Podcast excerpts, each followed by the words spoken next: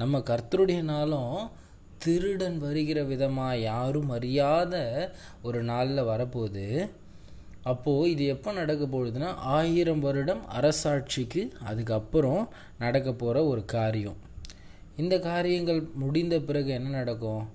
இந்த வானம் பூமி இதில் உள்ள எல்லா கிரிகைகளும் ஒழிந்து போயிட்டு புதிய வானமும் புதிய பூமியும் உண்டாக போகக்கூடிய ஒரு காரியம். அப்போது நமக்கு ஒரு காரியம் இங்கே நல்லா தெரியணும். இங்கே இருக்கிற எல்லாமே அழிய போகுது ஒன்று.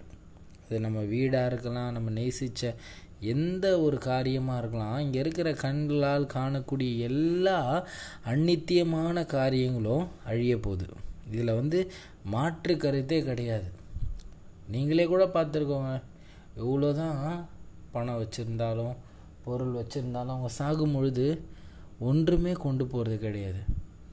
இன்றைக்கும் நம்மளுடைய வாழ்க்கையும் ஒரு அந்நித்தியமான ஒரு வாழ்க்கை தான். இந்த மாம்சத்திற்குரிய ஒரு வாழ்க்கை. நித்தியமான ஒரு வாழ்க்கை நமக்கு ஆண்டவர் வச்சிட்ருக்கார். அப்போது இங்கே அழியக்கூடிய ஒரு பொருளுக்காக பூமியில் நீங்கள் வாழக்கூடியவங்களாக இருக்கிறீங்களா? ஆண்டவருக்காக வாழக்கூடியவங்களாக இருக்கிறீங்களா? இதோட அடுத்த வசனம் பாருங்கள் ரெண்டு பேதிரு மூன்று பதினொன்று இப்படி இவைகளெல்லாம் அழிந்து போகிறபடியால் நீங்கள் எப்படிப்பட்ட பரிசுத்த நடக்கையும் தேவ பக்தியும் உள்ளவர்களாக இருக்க வேண்டும்.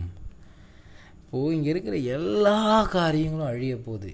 இதில் வந்து நம்ம இல்லைன்னு சொன்னாலும் இது எல்லாமே நடக்க போகிற ஒரு காரியம்தான்.